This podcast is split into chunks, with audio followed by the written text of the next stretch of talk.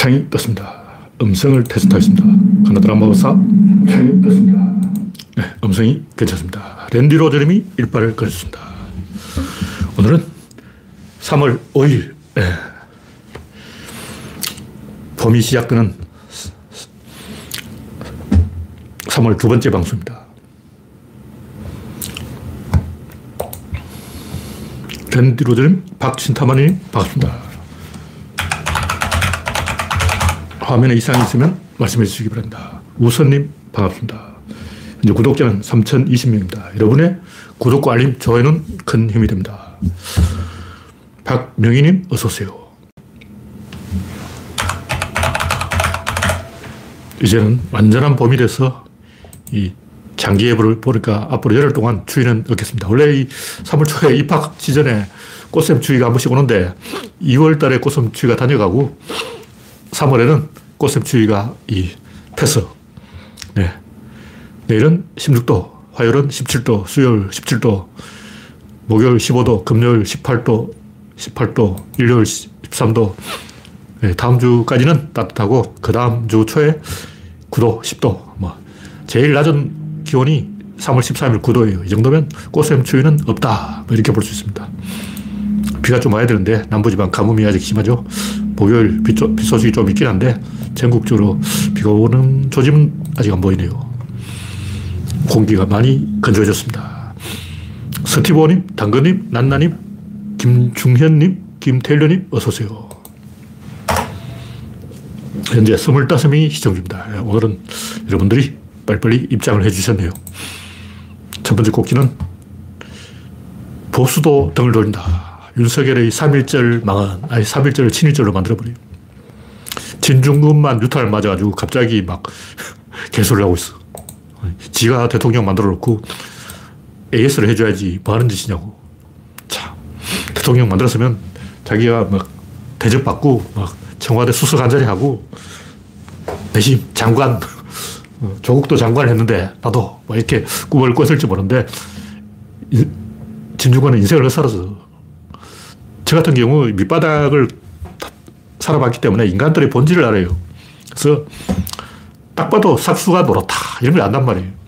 진중권이 배신한다는 건 제가 30년 전에 예언을 했어요. 2002년에 예언을 했어요. 20년 전이네요. 2002년도 아니고 2001년일 거예요.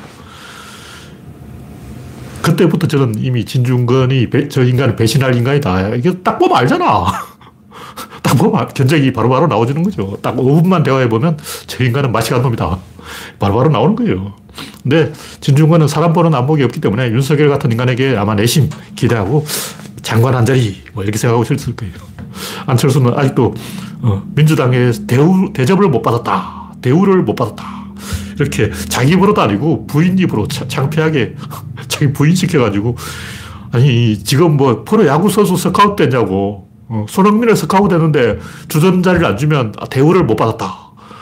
아니 비싼 연봉 주고 스카웃을 해왔으면 대우를 해줘야지. 왜 대우를 안 해주냐. 어, 대우 그럼 망했어요.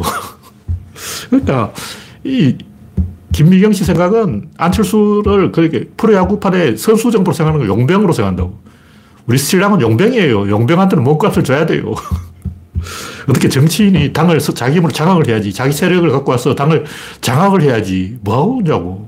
어. 안철수가 세력이 없었던 것도 아니잖아. 한때 잘 나갔지. 한때는 안철수가 이 정치판을 덜썩덜썩 들었다 놨다, 들었다 놨다. 그 세력이 다 어디 갔냐고. 그 세력을 다 날려먹은 건 본인이라고요. 정치라는 것은 힘과 힘이 충돌해서 힘으로 붙고 힘으로 이기는 거지. 뭐 대접을 해주고 이거는 프로야구 이야기예요. 장사나. 남편을 막 팔아먹어. 이런 속물적인 어, 정치를 장사로 생각하고 그런 사고방식을 들키는 거예요. 네. 하여튼 지금 이 윤석열의 행보는 이 보수도 아니고 거구도 아니고 그냥 똥이 똥. 아무것도 아니에요. 뭐 주술, 뭐 천공, 무당, 사이비, JMS, 뭐 이런 어? 이건 진보와 보수의 대결이 아니라 문명과 야만의 대결이에요. 옛날에는 야만이 문명에 힘을 쓰지 못했기 때문에 대결 상대가 안 됐어요. 그러다 보니까 우리 문명이 야만을 좀 보호를 하자. 어, 부족민이라고 얕잡아보지 말고 대접을 하자. 이런 사상이 있었는데 지금은 반대로 또 야만이 총을 들고 와서 문명인을 짓밟고 있어요. 오랑캐가 어, 문명을 짓밟아 버린 거예요. 반달족이 반달 행위를 해버렸어. 반달리즘이라고 해요. 이게 반달리즘이라고. 트럼프 이후 두테르테, 뭐 푸틴, 김정은, 에르도안. 이게 다 반달리즘이에요. 반문명이라고. 진보 보수 대결할 게 아니라 문명인이 힘을 합쳐서 야만인과 싸워야 돼요. 지금 그런 상황에 와 있어요. 왜 이렇게 됐냐. 이 인터넷 때문에. 옛날부터 나온 얘기지. 인터넷 되면 대중들도 이 여론을 규합할 힘이 있는 거예요. 옛날에는 엘리트들만 힘을, 힘을 갖고 있어요. 왜냐하면 엘리트만 스피커를 갖고 있으니까 마이크 잡는 놈이 장땡이라고. 근데 지금은 개나 소나 일배충이나 뭐 이런 놈들 다 권력을 휘두르고 어, 별 희한한 양아치 어, 주술사 천공 어, 천공은 한글도 못 써요. 한글 문장을 못 쓰는 거예요. 자기 이름 남아 쓸 수 있을 거야. 초등학교도 못 나왔기 때문에 한글 문장을 못 쓰는 사람이 이런 사람이 권력에다가 막 청와대 관절을 알아보고 다니고 막 대한민국을 들었다 놨다, 들었다 놨다. 초등학교도 졸업 못한 사람이 대한민국을 좌지우지 흔들고 있어. 왜 이래 보냐. 이 인터넷 후유증이에요. 인터넷 처음 등장할 때 이런 상황이 다 해결됐어요. 그러나 항상 그럼에도 불구하고 새로운 또 도전, 인공지능이 나오고 그러면 또 엘리트가 또, 또 새로운 엘리트가 출현하는 거예요. 그 역사는 항상 구 엘리트와 신 엘리트의 싸움이에요. 그래서 우리가 힘을 가지고 은연하게 이 부산은 도전과 응전, 절, 즐기는 자를 이길 수 없다. 우리가 역사의 도전과 응전을 피할 필요가 없다. 뭐 그런 얘기입니다. 중심부의 문명이 덕세할 때는 오히려 주변부에 관심을 가져야 되는데 지금은 주변부가 중심을 장악해서 중심이 파괴된 상황이에요. 그러면 어냐 새로운 인류 문명의 중심을 건설해야 하는 대한민국의 중심이 아니라 이왕 자빠진 김에 전 세계 80억 인류, 그 인류의 중심을, 구심점을 만들어야 되는 거예요. 그게 없어졌어. 옛날에는 뭐 지성인이다, 뭐 철학자다 이런 게 있었는데, 유심히 또 이야기했잖아요. 요 근래 한 20년 동안 인문학 쪽에서는 뭔가 새로운 주장이 나온 적이 없다. 왜 인문학이 이렇게 썩어버렸냐. 역사의 흐름이라고. 역사의 큰 파도가 닥친 거죠. 그런 큰 승부를 해야 돼. 그러니까 찌질하게 뭐 진보 보수 이거 가지고는 지금 견적이 안 나와요. 우리는 조금 더 큰 대결을 해야 한다. 그래서 좀 지식인들이 정신 차리고 좌파들 정신 차려야 돼요. 아직도 푸틴 옹호하는 인간들이 있어. 정신병자 아니야. 미국의 폭주에 견제를 하겠다. 이건 나도 이해를 해. 어, 트럼프 같은 놈은 견제해야지. 근데 그걸 하기 위해서 거짓말을 하고 사기를 치고 푸틴을 옹호하고 이건 말이 안 되는 거예요. 전 세계 지식인이 단결하려면 큰 그림을 그려야 되는데 푸틴을 옹호하고 막 이런 이거는 솔직히 이 넌센스예요. 김정은 또 옹호하고 막 옛날에 그런 사람이 있어. 좌파 중에 북한이 핵을 가지니까 오히려 한반도가 안정됐다 막 그러고 한반도 전쟁 위험이 줄어들었다 그러고 이런 이상한 소리 하는 사람들이 있어요. 정신 차려야 됩니다. 네. 다음 곡지는 음석대 윤석열. 이준석이 간만에 맞는 말을 했는데 요즘 베니제도 그렇고 이준석도 그렇고 또 뭐 여성 정치인 중에 또 한명 있지. 이현주? 이현주 그 양반도 갑자기 바른 말을 하더라고. 왠지 이해가 안 되는데 옛날에 어긋난 소리 하던 사람이 요즘 갑자기 바른 말을 하고 있어. 어. 심지어 진중권도 간만에 바른 말 한마디 했어. 어, 30년 만에 바른 말 한마디 했어. 오죽하면 어, 보수 꼴통 입에서도 바른 말이 나왔을까. 하여튼 윤석열이 엄석대라는 것은 이건 논리적으로 증명할 필요가 없는 본능적으로 아는 거예요. 그 읽어본 사람 다 알아. 딱 저런 인간이 윗세 부리고 눈알 희번덕거리고 겁주고 공포정치하고 아예 사람을 갖고 놀려고 하고 반대파에는 아예 신경을 쓰지도 않아요. 생각도 안 해. 자기 입에서 나오는 대로 막 짓거리고 엄석대 엄석이잖아. 이준석, 준석 보니까 강용석의 용석, 이준석의 중석, 어, 음석의 음석, 오석이 있어, 오석. 내가 조금 전까지 사석을 발견했는데 지, 금 보니까 오, 오석이 발견됐어요.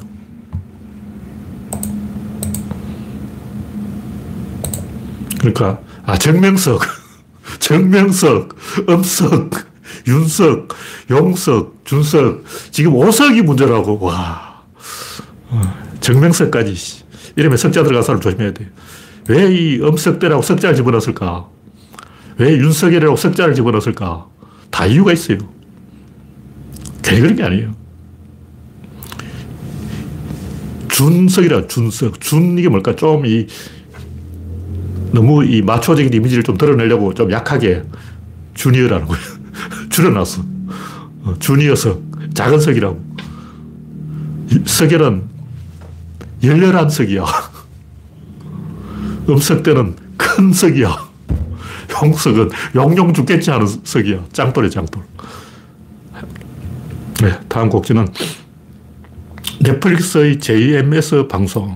제가 볼 때 이게 충격적인 방송인데, 보지는 않았지만 제가 요즘 넷플릭스를 못 보고 있기 때문에, 이, 아, 본 사람이 가면 30분도 볼 수 없었다. 채널 돌렸다. 너무 끔찍하고 비설리고 오바이트 나와서 안 봤다는 거예요.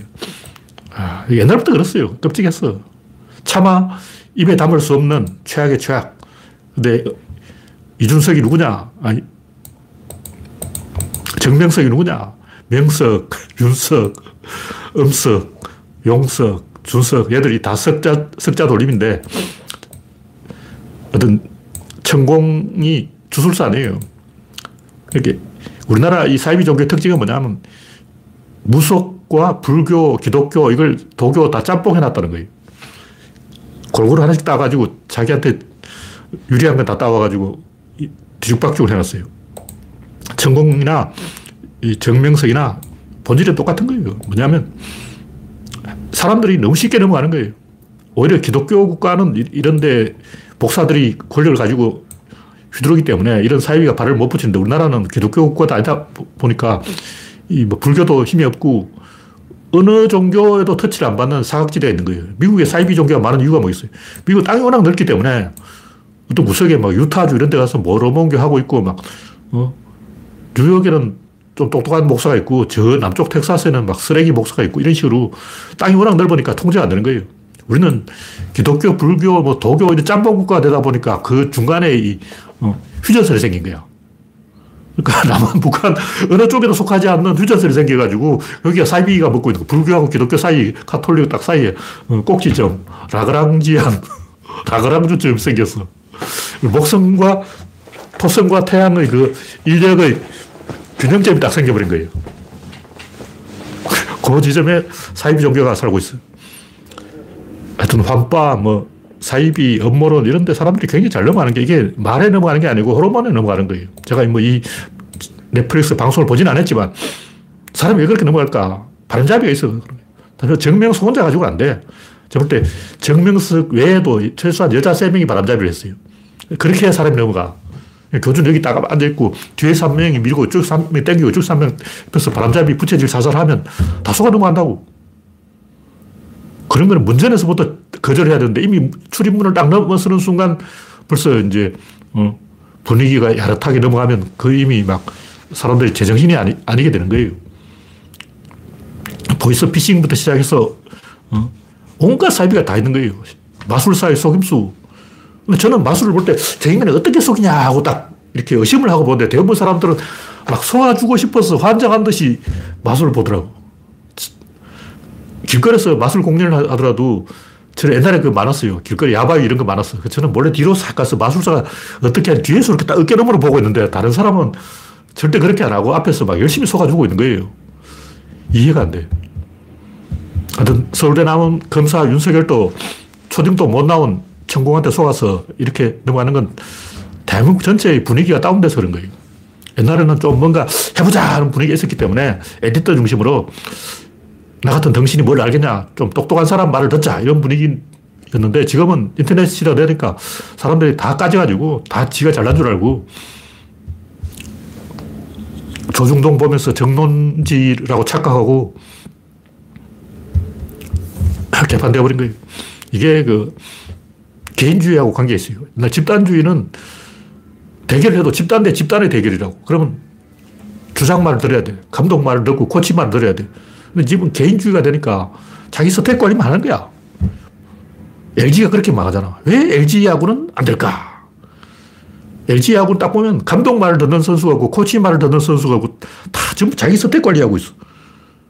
근데 제가 그걸 지적한 게 10년 전이에요, 10년 전.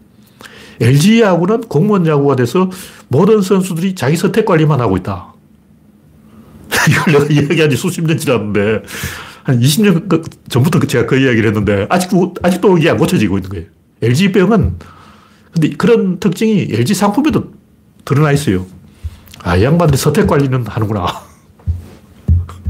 상품에도 LG 상품은 딱 그런 게 보입니다. 하여간 이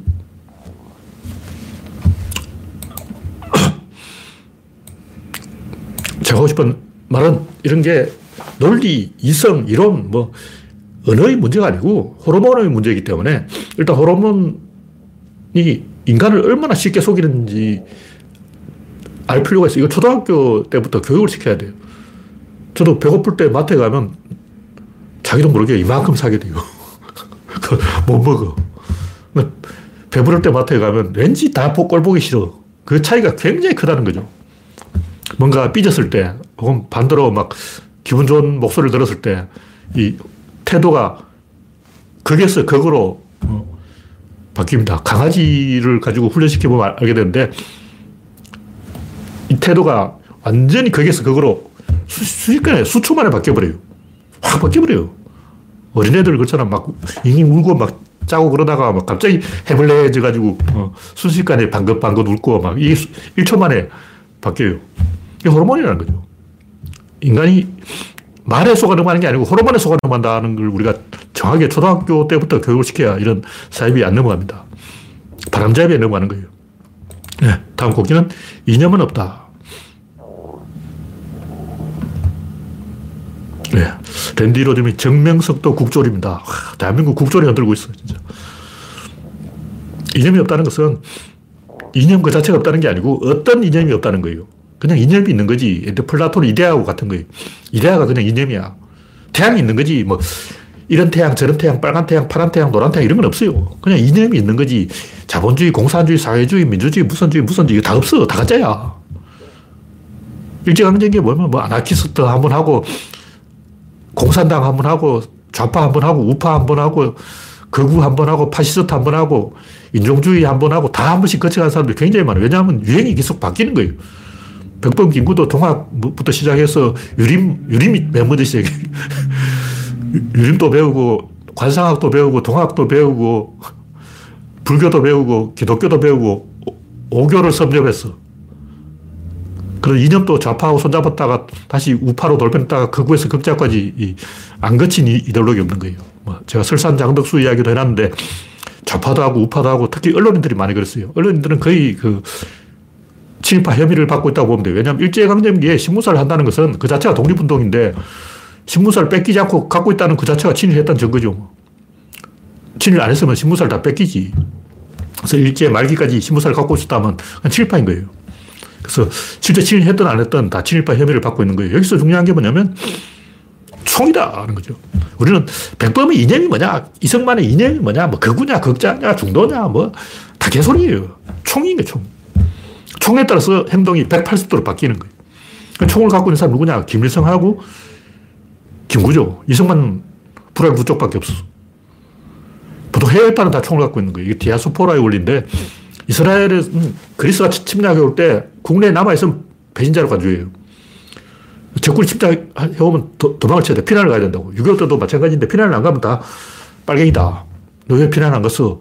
한강 다리가 끊어져서 못 갔어요. 그런 거 없어요. 니 빨갱이라서 피난 안, 가, 안간 거잖아. 이런 식으로 몰아붙이는 거죠. 6.25 때 실종자가 남북한 합쳐서 150만인데 저는 그 중에 한 50만은 학살됐고 100만은 납북되거나 남쪽으로 끌려 내려온 거예요. 물 자발적으로 내려온 사람도 있고, 강제 납북 한 30만, 강제 올람 한 70만. 왜냐하면 북한이 원자폭탄을 터뜨린다고 협박을 했기 때문에 함흥 철수 원자폭탄 맞을까봐 배 타고 내려온 거예요.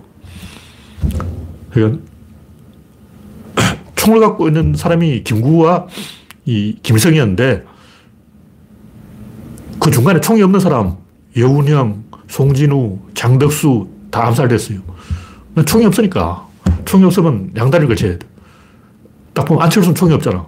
그러니까 민주당 갔다가 국임당 갔다가 간에 붙었다가 설계에 붙었다가 스카웃 되는 거예요. 자기 세력이 없어. 자기 세력이 없으면 양다리를 걸치고 이상한 짓을 하는 거예요. 정의당. 정의당 원래 세력이 있었는데 지금은 정의당 세력이 없어져서 민주당 한 번 밀어주고 국힘당 한 번 밀어주고 교대로 왔다 갔다 갔다 박쥐당이 돼버린 거예요. 왜 정의당이 박쥐당이 되냐? 노조가 붕괴해서 그런 거예요. 지금 이제 윤석열이 노조 때려서 재미를 보고 있는데 대한민국의 노조가 너무 컸어요. 그리고 노조가 이 오염됐어. 그러다 보니까 노조가 힘이 없어지고 노조가 힘이 없어지다 보니까 정의당이 맛이 가버리고 박쥐당이 되어버린 거예요. 우리 정의당은 민주당보다 더 왼쪽에 있는 당인데 지금은 민주당보다 더 오른쪽으로 와서 양다리 걸치고 있는 거예요. 그러니까 그 당시 암살된 사람은 거의 다 이 자기 세력이 없고 양다리 걸친 사람 혹은 그렇다고 의심된 사람이에요. 실제로 안 그랬는데도 의심을 받는 거예요. 예를 들면 여운형, 송진우, 장덕수 이 사람이 친일파가 아닌데도 친일파로 의심받은 부분도 있고 또 친일 행적도 약간 있어요. 여운형 이 사람은 뭐 친일파가 아니라 그러는데 일본 친구가 많아. 친일파 아니라 그러는데 일본 사람하고 친한 건 사실이지. 송진우도 그렇고 친일파는 아닌데 잘 아는 일본인 지인이 있었다. 뭐 이런 얘기가 많이 있어요. 그러니까 이승만은 자기 세력이 없으니까 친일파하고 손을 잡은 거죠. 이승만이 왜 이 남한만의 단독 선거를 주장했나? 자기 세력이 없으니까 그런 거예요. 총이 없으니까. 총을 갖고 누가 갖고 있냐? 미국, 미국이 갖고 있는 거예요. 미국한테 붙어야 된다. 그러면 극우 행보를 가서 미국보다 더 우파가 되는 거예요. 그 당시 미국은 이 소련을 건드리지 말자 하는 생각이었어요. 왜냐하면 2차 대전에 소련한테 독일, 독일이 깨진 걸 봤거든. 그래서 소련이 무서워서 소련하고는 싸우지 말자. 이게 미국 생각이고, 소련도 미국하고는 싸우지 말자. 이런 상황이었다고. 그러다 보니까 모택동이 감툭튀를 한 거죠. 그러니까 이 장덕수가 암살되는 바람에 김구가 그 암살 배우다 이렇게 혐의를 받았기 때문에 김구는 총을 잃어버렸어요. 총을 잃어버리면 또 이제 양쪽 눈치를 봐야 되는 거예요. 양쪽 눈치를 보면 암살되는 거예요. 이게 완전히 수학 공식이라니까. 우리는 이걸 뭐 좌파다, 우파다, 뭐 이념이 어떠다 개소리고 그냥 수학 공식이야. 수학 문제 딱 넣으면 거기다가 좌변, 우, 우변 딱 대입시키면 김구, 이성만 딱 나오는 거야. 완전히 기계적으로 간다는 거죠. 완전 이거는 물리학, 물리학. 근데 우리는 막 뭐가 좌파다, 우파다, 이념이 어떻다, 공산주의, 뭐 자본주의, 사회주의, 무선주의, 무선주의 그러고 있지만 이걸 그냥 방정식이잖아. 어린애도 예언을 할 수가 있어요. 이 상황이 이렇게 할 수밖에 없어. 왜냐면 뭐 장덕수, 뭐 여운형, 송주를 어쩔 거야. 자기 자리가 없는데, 자기 군대가 없는데. 김구는 중국에서 귀국하면서 군대를 데리고 온 거예요.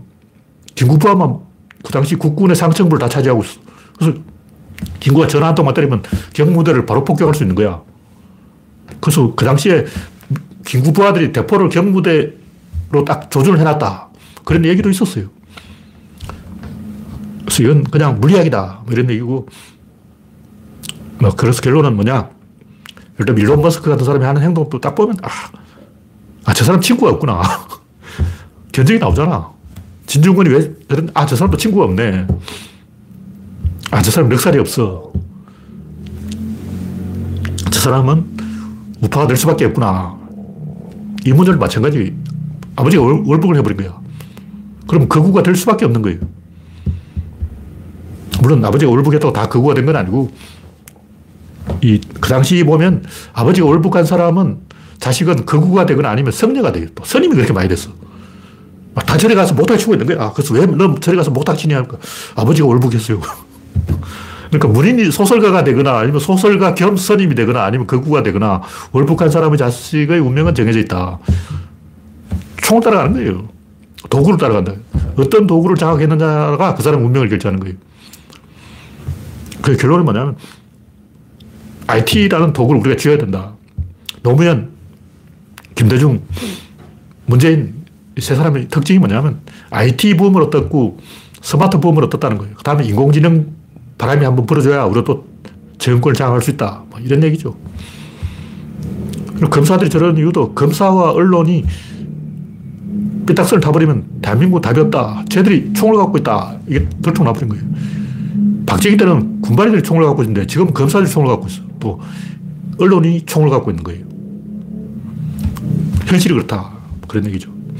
그리고 우리도 총을 가져야 되는데 총을 가지려면 90대를 만들어야 돼요. 네티즌 세력이 지금 저, 저번에도 이야기했지만 브로커 세력에게 농, 농간에 넘어가고 있어요. 너무 이, 이 제가 볼때 네티즌 여론을 조작 하는 브로커가 많아. 대표적으로 똥파리. 똥파리 외에도 뭐, 김경수, 이름 뭐죠? 드루킹인가? 드루킹, 뭐 이런 브로커들이 많이 있는데, 지금 네티즌들 중에 90점이 없다 보니까 옛날에는 김어준이 90점이었는데 지금 김어준은 제가 볼때 90점이 아니에요.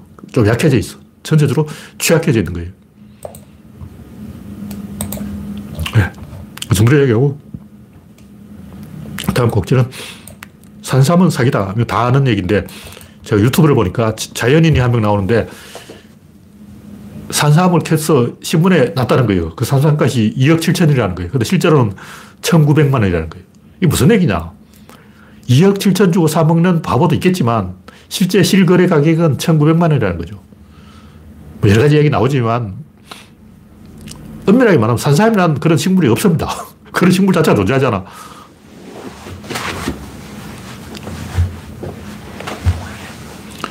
하여튼 제가 볼 때 산삼을 그 2억 7천 이렇게 팔아먹는 놈은 보이스 피싱범하고 똑같은 놈이에요. 억울하면 증명하라고. 뭐 저번에 이야기했지만 범죄는 검사가 증명하는 거예요. 마찬가지로 효능은 본인이 증명하는 거예요. 산삼이 효능이 있다. 그럼 네가 증명하라고 노벨상 받아. 노벨 의학상. 볼때 산삼의 효능을 증명하면 바로 노벨 의학상이야. 어? 빨리 노벨상 받아야지 뭐 하고 있냐고 지금. 지금 지금 산에 뭐 10만이 짓 하고 있나? 그럴 때가 아니고 노벨상을 받아야 된다고. 노벨상 받고 와서 어, 산삼가 2억 7천 내놔라 그 이야기 하라고.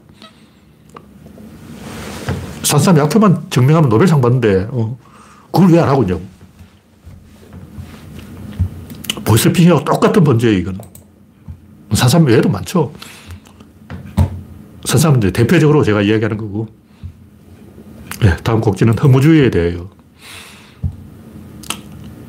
어쩌다 뭐 게시판에 허무주의 얘기가 잠시 언급됐는데, 영화 뭐, 그 뭐, 에브리싱 어쩌고 하는 영화 제목 있잖아요. Everything, Everywhere, All at Once. 아, 존나 이름 기네. 이 영화가 허무주의 이야기라고 하는데, 허무주의는 두 가지가 있다. 하나는 그, 불교의 뭐, 허무주의. 이런 거는 이제, 불교 엄밀하게 말하면 허무주의가 아니에요. 허무주의가 아니고, 그, 엉뚱한 데서 허무를 찾지 말자. 다시 말해서 욕망이라든가, 쾌락, 뭐, 명성, 뭐, 이런 것에서 의미를 찾지 말라. 돈, 물질, 출세, 성공, 이런 것은 의미가 없다. 이런 게 의미 자체가 없다는 게 아니에요. 근데 의미 자체가 없다. 이런 얘기 하는 사람 누구냐? 유물론자 중에 좀 그런 얘기 하는 사람이 있어요. 최근에 다시 허무주의가 떠고 있다는데, 최근에 허무주의는 이 깽판 치는 주의, 키치 뭐 이런 건데, 다다이즘 뭐 이런 거예요. 이건 뭐냐면, 소인배의 권력 의지라고. 허무하다 하는 거예요. 그 말은 무슨 뜻이냐? 잘 들어보라고. 허무하다, 허무해, 허무해. 이 말은 뭐냐면, 네가 졸라 까불어봤자 챙기는 게 없다 이런 얘기예요. 이게 무슨 얘기냐면 옛날에는 집단주의였기 때문에 손흥민이 골을 넣으면 다 좋아했어요. 근데 이제는 이제 다 개인주의가 돼가지고 내가 골을 넣어야 돼. 근데 네가 무슨 저주로 골을 넣어? 어. 프리미어 리그를 일단 가야 되잖아. 내가 골을 넣어야만 의미가 있는 시대가 된 거죠. 근데 내가 골을 못 넣겠다 화가 난 거예요. 이게 소인배의 어, 권력 의지라고. 그 옛날처럼 국대팀을 응원하라고 내가 골을 넣어야 되겠다 이런 소리 하지 말고 그냥 차라리 국대를 응원하면 되잖아. 근데 이제 인터넷 시대가 되다 보니까 개나 소나 이 유튜버 막 이런 걸로 떠다 보니까 이제 국대를 응원하지 않고 내가 프리미어 리그에서 뛰어야 의미가 있다. 근데 내가 프리미어가 못 갔잖아. 그러니까 내가 의미가 없다. 이런 개소리, 자기소개를 계속 하고 있는 거예요. 아, 누가 물어봤냐고. 누가 또 동, 당신한테 손흥민처럼 골넣라 그랬냐고. 아무도 당신한테 프리미어 리그 가라 안 했어. 근데 사람들이 막다 열, 열등감을 느끼면서 옛날에는 안 그랬어요. 옛날에는 손흥민이 골 넣었다면 다 좋아했는데 요즘 애들은 손흥민이 골 넣었다면 아, 나는 못 넣었어. 손흥민은 넣었는데 나는 못 넣었어. 하고 막 우려 있는 거예요. 요즘 이야기하는 허무지는 어, 불교적인 허무주의가 아니라 개인주의가 되다 보니까 이 개인의 목표가 사라진 거죠. 옛날은 집단주의이기 때문에 집단의 목표가 살아 있었어요. 그래서 개인주의 시대의 철학의 부재, 논리의 부재, 이념의 부재, 그런 얘기죠. 다시 말해서 제가 여러 번 얘기했지만 개인주의 시대는 강한 개인이 돼야 되는데 약한 개인이 돼버린 거예요. 그래서 전 국민들 어리광에 빠져가지고 막 울면서 엄마 찌찌 줘 그러고 막 어, 징징 짜고 있는 거예요. 전국이 다 짜고 있어. 그걸 허무주의라 그러는 거예요. 그러니까 전부 이제 일배충 뭐 이런 거 돼가지고, 어, 꼴통이 돼버렸어. 그러니까 허무라는 게 느낌이에요. 누가 느끼라고 그러냐고. 내가 느끼라고 안 했잖아. 느끼지 말라고. 느끼기 금지. 어, 쾌락주의. 쾌락 느껴봤어. 어, 마약 먹고 쾌락 빠져있다고. 근데 누가 그 당신한테 느끼라고 그랬냐고. 아무도 다, 당신한테 느끼라고 안 했어. 근데 막 느껴야 돼, 느껴. 뭐 행복. 개코나. 아, 유치하게 무슨 행복 타령이야. 초등학생도 아니고. 행복 타령은 어, 3살까지, 3살까지. 정신연령 3살이야. 저 5살 넘어가면 어젓해가지고 음, 세상이 내 발 아래 있소이다. 이래야지. 5살 넘어가서 아직 행복, 행복 이러고 있으면 창피한 거 아니야. 물론 뭐 전혀 그런 걸 부정하면 또 재미가 없지만 너무 뭐 쿨하다, 뭐 시크하다 이러고 이래도 재미가 없지만 너무 행복, 행복, 사랑 그러고 이 어린애들이 하는 얘기. 좀 어, 일곱 살 되면 그런 거는 어, 노숙하게 어, 웃어 넘겨야지. 아홉 살 먹어가지고 아직도 행복, 사랑 뭐 이런 얘기 하는 거는 창피한 거예요. 그걸 느끼려고 하는 거예요. 쾌락이든 허무든 느끼려고 하지 말고 객관적인 진실을 가지고 이야기하자. 허무주의는 신, 구원, 진리 이런 것으로 대표되는 인간이 마땅히 추구해야 될 절대적 가치, 권위, 의미, 맥락 이런 걸 말하는데 그런 그 진리, 권위, 의미, 맥락이 존재하지 않는다는 게 허무주의예요. 근데 허무주의가는 그 형용 모순이라고. 그 말 자체가 모순된 말이에요. 의미라는 게 없다면 그 허무도 의미가 없는 거예요. 허무주의를 하는 것도 의미가 없어. 아, 허무하다 하고 말하는 것 자체가 의미가 없는 거예요. 어, 어 생각을 좀 해봐. 허무라는 말은 어, 의미가 없다는 말인데, 그러면 허무라는 단어 안에도 의미가 없잖아. 자, 자가당착이죠. 그러니까 제가 볼 때 허무주의를 진지하게 받아들인 사람은 IQ가 0에 가까운 사람이에요. 저도 IQ가 3만 넘어가면 허무주의란 말 자체가 형용모순이고 자가당착이고 어불성설이라는 걸 알 건데 그 말 자체가 성립이 안 되는 말이에요. 왜냐면 언어라는 건 의미가 있기 때문에 의미가 없다고 의미를 부정하면 언어를 부정하는 거고 그건 자기를 부정하는 거죠. 자기 입으로 말을 하면서 내 말은 말이 아니고 헛소리야. 멍멍멍 이러고 있어. 강아지들이 그런 짓을 하죠. 어. 자기, 자기 입으로 말하면서 내 말은 아무런 의미가 없어. 그러고. 어휴. 그럼 말하지 말라고. 그게 뭐냐면, 이 의미라는 것은 결국 팀플레이인데, 팀플레이를 안 하는 새끼들은, 패스 안 하는 새끼들은 축구 시합에 끼워주면 안 돼요. 그런 애들은 시합에 출전을 못 해. 그러니까 허무한 거지. 그러니까 당연히 허무하지, 그 사람들은. 어. 인생은 팀플레이인데 그 팀플레이를 안 하는 사람들은 시합에 안 끼워주고 시합에 안 끼워주면 살 의미가 없어요. 그 사람 살 필요 없어. 죽으라고. 진지하게, 아, 나는 의미가 없다. 의미를 부정한다. 이런 사람은 팀플레이를 하면 안 돼요. 그 사람은 한국인도 아니고, 한민족도 아니고, 우리 민족도 아니고, 남자도 아니고, 여자도 아니고, 게이도 아니고, 그 어떤 집단도 소속이 안 되는 사람이에요. 그런 사람은 안드로메다로 보내드려야지. 그런 사람은 의미가 없는 게 맞아요. 왜냐면 자기 스스로 의미를 부정했으니까.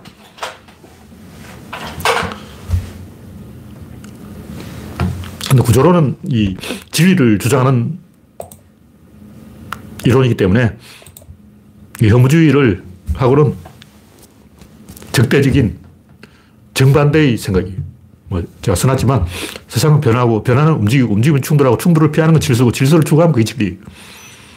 왜냐하면 인간은 그 질서에 의지할 수 있기 때문에 딱 다섯 마디로 결론이 나오는 거예요. 질, 입자, 힘, 운동량. 세상은 변하다. 이건 질이고 변화는 움직인다. 입자. 뭐가 움직이냐? 입자가 움직이는 거죠. 움직이면 충돌한다. 충돌한다는 힘이에요. 힘이 뭘까? 충돌 힘이에요. 힘과 운동은 뭐가 다르냐? 질입자 힘, 운동량인데 세 번째 힘을 이해하는 게 제일 중요해요. 힘은 충돌이다. 움직이면 충돌한다. 충돌하면 그 충돌을 피하는 것은 질서고 인간은 그 질서에 의지하는 게 질이다. 뭐 이런 얘기죠. 그래서 결론은 이 허무주의라는 것은 인간의 사회적 동물이라는 걸 까먹고 인간의 사회성을 부정하고 자기 개인에게 적용을 해서 내가 손흥민 자리에 내가 가야 된다. 내가 토트넘에 어, 해리케인 있는 자리에 어, 9번 자리를 내가 차지해야 된다. 그런 생각을 터무니없는 금방진, 시금방진 생각을 가진 사람이 왜 나한테는 어, 프리미어 리그에서 전화가 안 오냐. 이런 건방진 새끼는 500방을 맞아야 돼요. 그런 멍청한 생각하지 말고 팀 플레이를 하면 의미는 그 팀 안에 있는 거예요. 근본적으로 추구에 들어가면 결국 이 허무냐, 의미냐, 이거는 사건이냐, 사물이냐, 여기에 달리는데 하드웨어는 의미가 없고 소프트웨어는 의미가 있는 거예요. 바둑판이라고 치면 바둑판, 반대기, 돌, 백돌, 흑돌, 돌은 의미가 없죠. 이건 그냥 돌이야. 왜냐면 돌이니까 돌이지.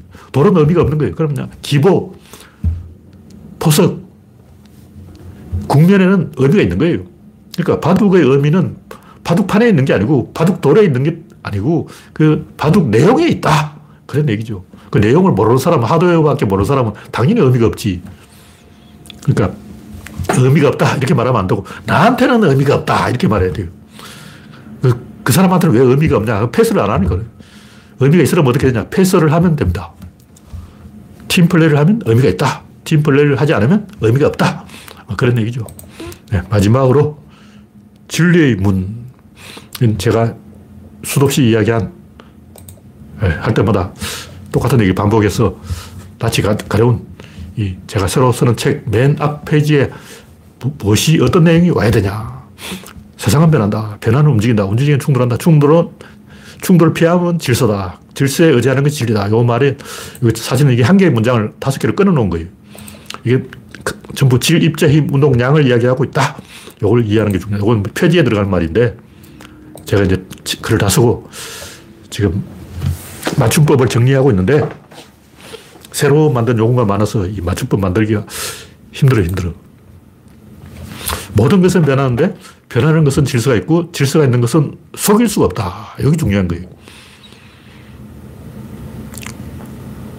움직이면 충돌하기 때문에 어떤 것이 저기, 여기서 저기까지 갔다는 것은 그 충돌을 피했다는 거예요. 그러니까 충돌하면 못 가는 거죠. 그러니까 지속 가능성 뭐 이런 얘기 했는데 변화를 가 일어나는 방향은 변화를 계속 유지할 수 있는 방향이다. 예를 들면 새들은 왜 뭉쳐서 바다 위를 날아갈까? 혼자 날아가면 매가 잡아먹어요. 혼자 막 날아가다 매가 와서 팍 먹어버릴 거예요. 어. 수리부용이가 잡아먹어버리기 때문에 황조롱이가 덮치기 때문에 그 황조롱이를 피해서 매를 피해서 수리부엉이를 피해서 이 뭉쳐서 동그랗게 공처럼 말려서 날아가는 거예요. 근데 이렇게 이제 변하는 것은 지속, 그것도 단 일시적인 변화가 아니라 지속 가능한 변화는 속일 수가 없는 거예요. 가만히 있는 건 속일 수가 있어요. 일단, 이게 가만히 있다. 그럼 이게 고장난 스마트폰인지 작동하는 스마트폰인지 알게 뭐야. 그냥 이걸 딱 켜보면 움직이면 이게 작동이 되면 아, 이건 고장이 안 났구나. 알 수가 있는 거죠. 자동차가 한 대 있다. 차고에 가만히 세워놓으면 저게 이제 껍데기만 자동차인지 속도 자동차인지, 어, 현대에다가 껍데기만 람보르기니로 뺏기 지내놓은 건지 알 수가 없죠. 그러나 운전시켜 보면, 운행을 해보면, 움직여 보면 진실이 드러나는 거예요. 그래서 움직이는 것은 믿을 수 있다. 그게 진리예요. 근데 우리말 진리와 영어 진리가 좀 뜻이 다른데, 우리말은 진, 뒤에 리가 붙어 있어요, 리. 리라는 건 이치를 말하는데, 이치는 뭐냐면 메커니즘을 말하는 거예요. 다시 말해서, 우리말 진리는 그냥 참인 팩트를 말하는 게 아니고, 일단 예수쟁이들이, 기독교들이 뭐 성경을 뭐 예수 말씀은 진리요 어쩌고 하는 거는 팩트라는 뜻이 있어요. 그 말은 거짓말이 아니고 참말이다 이런 뜻이고 우리말 옛날부터 쓰던 진리라는 말은 팩트라는 뜻이 아니고 리, 메커니즘, 다시 말해서 참인 메커니즘이 진리. 메커니즘은 뭐냐면 A가 움직이면 B가 연동돼서 움직이는데 이게 메커니즘이에요. 그러면 두 개가 움직이면 연결 루트가 있다고. 요, 여기에 딱 걸리는 거 여기 조절 장치가 있어요. 속일 수 없어. 다시 말해서 메커니즘으로 된 것은 속임수가 불가능하다. 이걸 알 수가 있어요. 그래서 진리란 말이 있는 거예요. 왜 세상에는 진리가 있냐? 속일 수 없는 부분이 있기 때문에. 그럼 그 부분은 냐 모든 것이 변해도 변화의 규칙은 변하지 않는다. 변화 속에서 변하지 않는 변화의 규칙이 진리인 거예요. 이 규칙을 따르지 않고 변화를 일으킬 수는 없어요. 왜냐하면 충돌하기 때문에. 다시 말해서 거짓말을 하면 반드시 표착, 충돌이 됩니다. 아까 얘기했듯이 자가당착, 형용, 모순, 앞뒤가 안 맞는 거예요. 자기가 자기를 찌르는 거죠. 윤석열의 적은 윤석열이다. 과거의 윤석열이 현재 윤석열을 좁히고 있다. 자기 말이 자기 말을 치는 게 이 모순인데 참과 거짓을 가리는 방법은 움직여보면 돼요. 일단 제가 여러 번 얘기했지만 다단계가 있는데 이 다단계가 진짜냐 가짜냐 다단계 20년 동안 굴러가면 그 진짜예요. 근데 비트코인이 가짜라면 벌써 망했어야죠. 왜 아직 안 망했냐고. 비트코인이 아직도 안 망했다는 것은 이게 가짜가 아니라는 증거예요. 뭐 저번에도 이야기했지만 오리처럼 생겼고 오리처럼 깨깨거리고 오리 행동을 하는 것은 오리다 뭐 이런 얘기했어요. 화폐처럼 생겼고 화폐처럼 망하지 않고 화폐 기능을 하면 그게 화폐다 뭐 이런 얘기 있는 거예요. 비트코인은 진짜 화폐는 아닌데 화폐 비슷한 거죠. 명품도 이 마찬가지 이태리가 많이 뭐 만드는 명품도 일종의 화폐예요, 화폐. 물론 화폐는 아닌데 화폐 대용 화폐인 거죠.